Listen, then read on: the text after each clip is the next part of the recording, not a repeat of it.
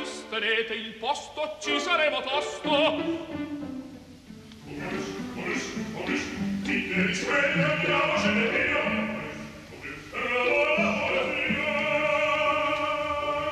Momus, il caffè dell'opera. Buongiorno, benvenuti al programma di Laura Zanacchi. La responsabilità tecnica oggi è affidata a Luca De Iori. Sono le 11.20, siamo in diretta dagli studi di Via Asiago. Buongiorno da Sandro Capelletto all'inizio di eh, Momus Dante. Si avvicina naturalmente il Dante D che sta assumendo un aspetto di molto identitario per la nostra nazione, di grande fiducia nella forza delle nostre radici. No? Il genio poetico di Dante, la sua sfida nel dare forma, dignità letteraria a una lingua nuova, eh, la sua vita così tormentata, così difficile, così spesso in fuga.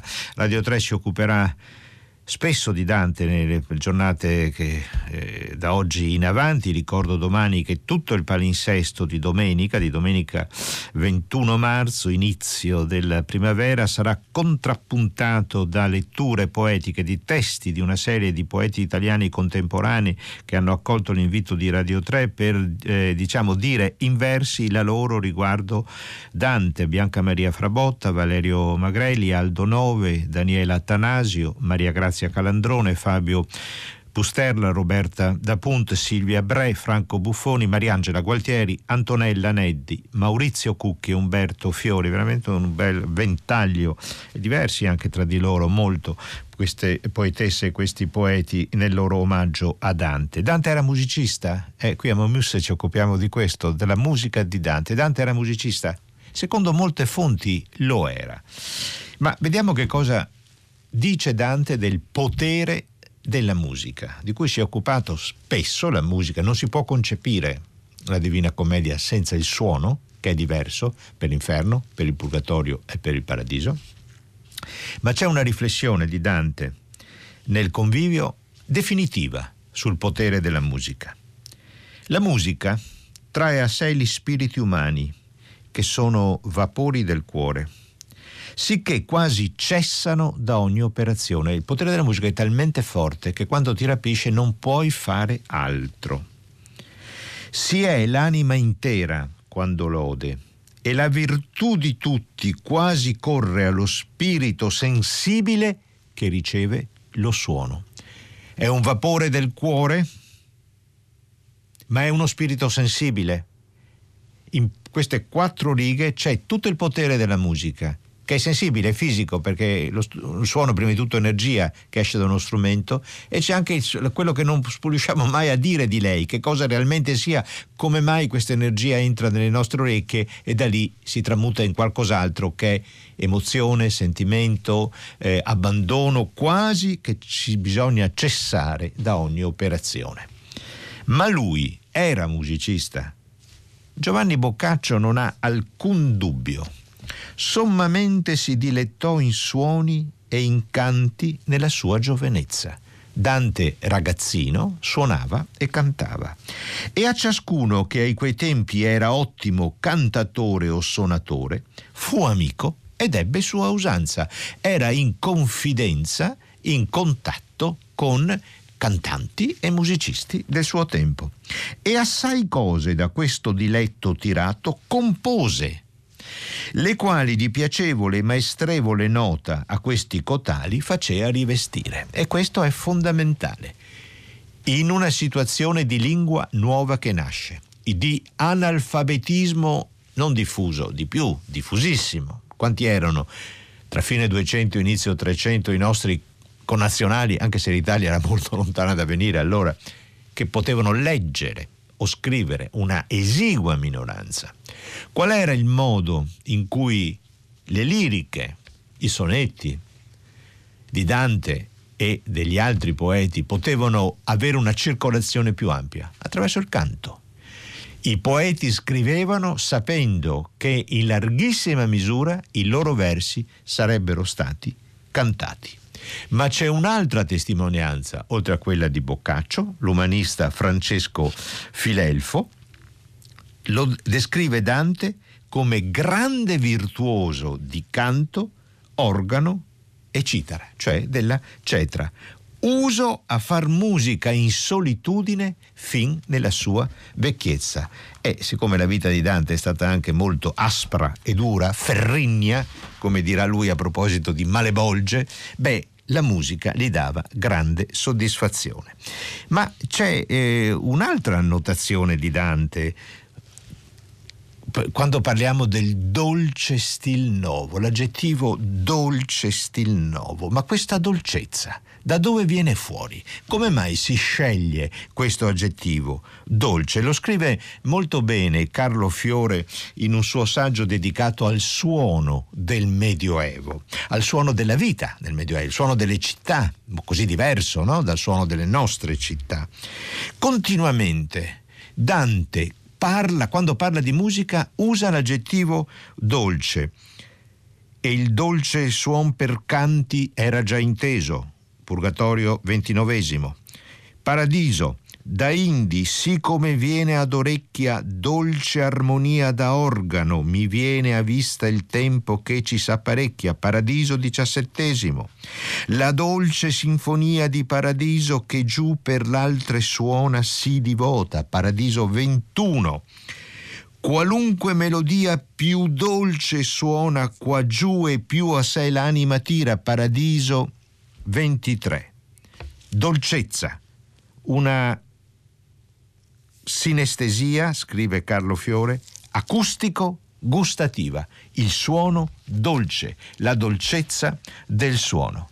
Ma cominciamo a sentire un po' di musica del tempo di Dante, la musica dei trovatori naturalmente, ma non c'era solo quella. Arnaud Daniel, Canto d'amore, Lo fermo voler che il cor m'intra, la volontà così ferma che mi entra nel cuore per amore è tale che nessun becco di rapace potrebbe strapparla e nemmeno unghia di essere umano.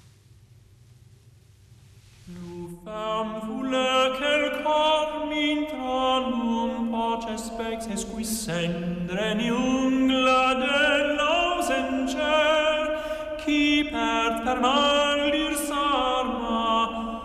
ec annulaus patram ramnia perga, si valsa frau, laiun raurae uncle, jausirae joy. En verce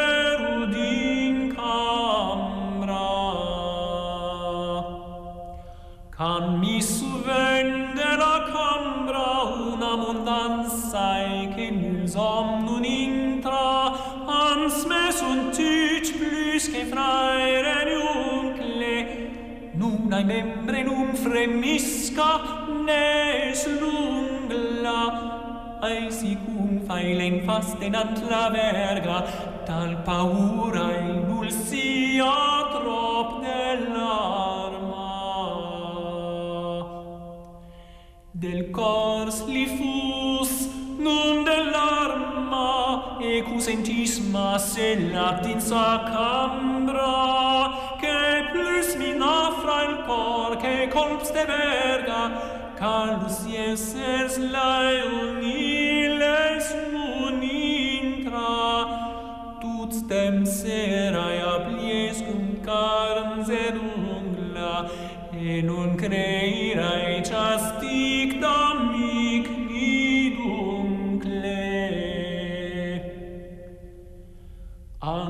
nassirur demununcle nuname plus nitant per aquest arma caetant resis cum es ludets de lungla salie places volgre sensa cambra. De mi pot falamus quinzel cor mi tra miel sasun vol com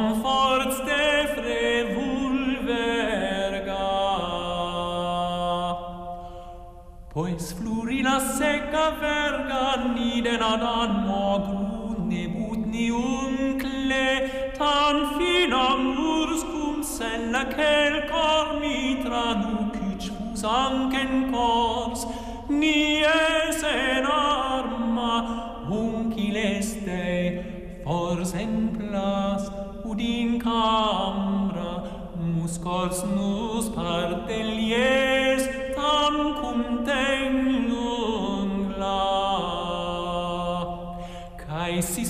Renes en unglamus corsen lecum les corsen naverca, Cil mes de gioi turse palace cambra, E in unam tant fraere parem iuncle, Cen paradis naura duble gioi marma, si janus. Siamo collegati con eh, Carlo Vitali, buongiorno Vitali, grazie di essere con noi. Buongiorno. Carlo Vitali ha scritto per il volume Musica della Treccani dedicato alla storia della musica italiana un saggio su eh, Dante, quindi è una delle persone più indicate per parlare del rapporto molto intenso, molto stretto e molto vario tra Dante e la musica. Iniziamo dai eh, trovatori Vitali. Dante amava la musica dei trovatori, quale, quale di loro conosceva? Eh, ne conosceva un certo numero, ne ha citati diversi, prima nel Vulgari Eloquenzia, poi nella commedia. Eh, ne ha citati, se per quello, un numero maggiore di quelli che ha citato Petrarca. Eh, adesso i nomi non so se interessano, comunque tra i più famosi sono Arnold, Arnold Daniel, Arnaldo Daniello, Folchetto di Marsiglia, Sordello d'Aloito eh, e vari, vari altri, che lui poteva fondamentalmente conoscere anche da un'unica fonte o da più fonti, comunque il, il codice il codice cosiddetto Estense di Modena, il più antico, eh, verosimilmente assemblato in area veneta, eh, dove, come è noto, Dante poi si trattenne parecchio Si trattenne. di, di Grande della Scala.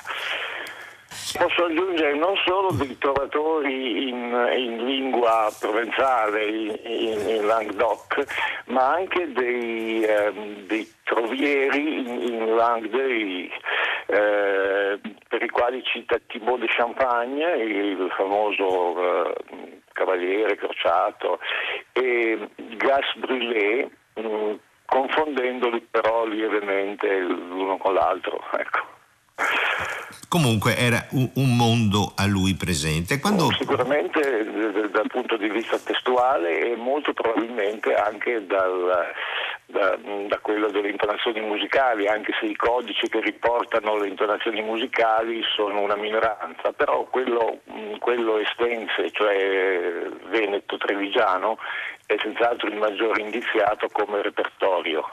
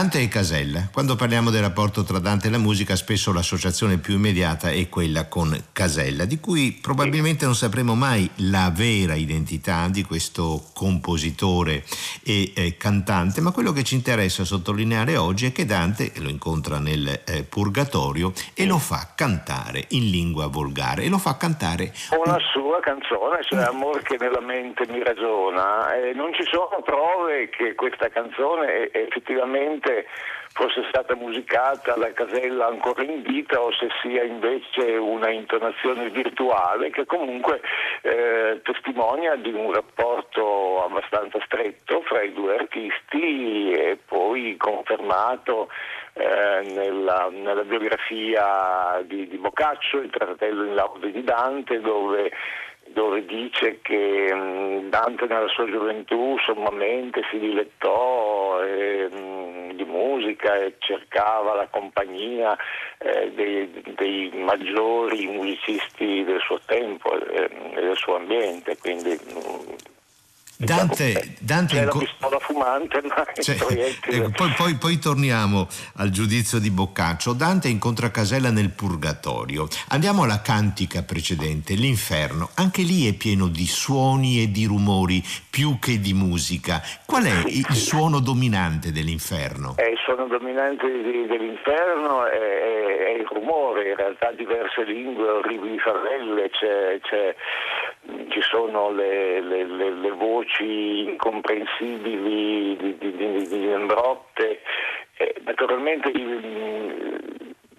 se la musica è armonia, l'interno è il massimo luogo della disarmonia, per cui eh, l'unica citazione musicale mh, attendibile è quella famosa, un po' sconcia della della conventa di Barbariccia che diventa poi eh, il, il, pretesto per una grande rivocazione, una, un immenso affresco uh, all'Ambrosio Lorenzetti, anche se prima, diciamo, ante litteram, dove si vedono navi, tornei, eh, insomma, interessante da un punto di vista visivo, di evocazione visiva, ma eh, fatto sta che, per dirla in maniera pulita, l'unica musica che si ode dell'inferno, oltre eh, il pianto, lo stridor di denti, i litigi eh, dei, dei, dannati fra di loro, con i demoni, è il concerto di, di, di, trombetta solista.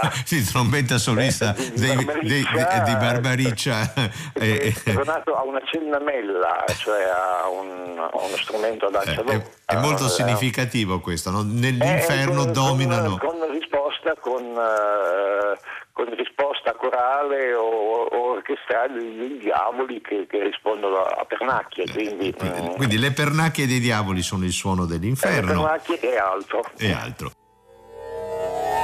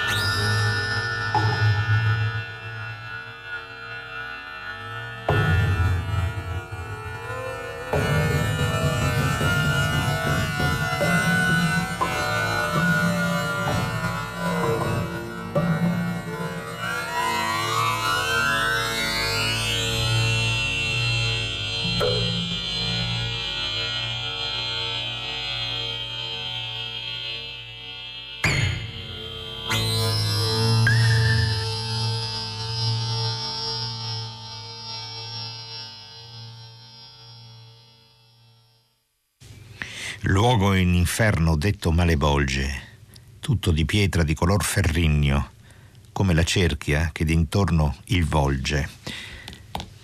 Che cosa abbiamo ascoltato? Andiamo con ordine. Abbiamo cominciato con un trovatore che precede un po' Dante, Arnaud Daniel, Arnaldo Daniello, vive tra la fine del XII e l'inizio del XIII secolo. Poi abbiamo ascoltato Philippe de Vitry, che è un contemporaneo di Dante, non è più un canto di trovatore, un canto in cui non c'è solo una voce solista, ma ci sono altre voci, si va verso la polifonia. E infine abbiamo ascoltato un momento di Dieci luoghi malsani, una creazione a mio avviso indovinatissima di Luigi Esposito, compositore di area eh, campana contemporaneo, che ha creato questa visione d'ascolto per l'ottavo cerchio dell'inferno di Dante detto Malebolge. C'è una bolgia e c'è un ponticello. C'è una bolgia e c'è un ponticello e Dante e Virgilio vanno attraverso questi pericolosissimi ponticelli di bolgia in bolgia. E Esposito crea un lavoro per pianoforte a quattro mani, suoni registrati e suoni elettronici e ricrea musicalmente questa atmosfera infernale nell'antro ferroso e sibillino, gemiti ingolati, verba tradita volant, dannoso Golgota, ridda delle serpi, tormenti in fiamme, strida battenti, per ricreare con una strumentazione contemporanea, lavorando sulla cordiera del pianoforte e con dei suoni elettronici, l'indicibile suono dell'inferno. È un'operazione che è molto piaciuta, molto, perché ha una sua immediatezza forte al punto che una nota casa editrice di testi scolastici ha deciso di accompagnare una sua edizione del, dell'inferno dantesco con questi ascolti per dare ai ragazzi di oggi l'idea di un suono infernale eh, realizzato però appunto con strumenti che al tempo di Dante proprio non c'erano. Ci sono altri suoni nell'inferno. Quando ad esempio incontrano Dante e Virgilio il gigante Nembrot, lui parla con un endecasillabo su cui tanti studiosi di Dante hanno sbattuto la testa nel tentativo di interpretare interpretarlo, cioè sono soltanto dei suoni o c'è anche un senso a questo endecasillabo. Siamo nel trentunesimo dell'inferno, verso 67. Rafael Maia Mec, Izabi Almi, cominciò a gridar la fiera bocca, cui non si convenia un più dolci salmi. E il duca mio, cioè Virgilio, ver lui, anima sciocca, tienti col corno e con quel ti disfoga quand'ira o d'altra passione ti tocca. Il gigante Nembrotte, Nembrod, ha un corno e dice Virgilio, invece di dire queste parole che non comprendiamo, secondo alcuni studiosi voleva dire esalta lo splendor mio nell'abisso, siccome risorgerò per lo mondo, minaccioso, no? Se, hai, se, devi sfogare qualche tua arrabbiatura, qualche altra passione, sfogalo col corno, uno strumento a fiato di grande capacità di espansione del suono e di risonanza, di riverbero del suono. Quindi cita Dante il corno, che pare non esistesse allora se non come corno da caccia, certamente un corno lontano dai corni che vediamo oggi nelle nostre eh, eh, orchestre. Ma ci sono poi eh, tanti musicisti che hanno intonato dei versi di Dante. Ad esempio, visto che stiamo parlando dell'inferno, dei versi eh, infernali. Qui vi sospiri, pianti ed alti guai risonavan per l'aere senza stelle, perch'io al cominciar ne lagrimai. Diverse lingue, orribili favelle, questo è anche un suono dell'inferno, diverse lingue, orribili favelle, parole di dolore, accenti d'ira, voci alte et fioche et suon di man e suon di man con elle, facevano un tumulto il qual s'aggira sempre in quell'aura senza tempo tinta, e questa immagine meravigliosa, come l'arena quando turbo spira. Sentiamolo nell'intonazione di Luzzasco Luzzaschi.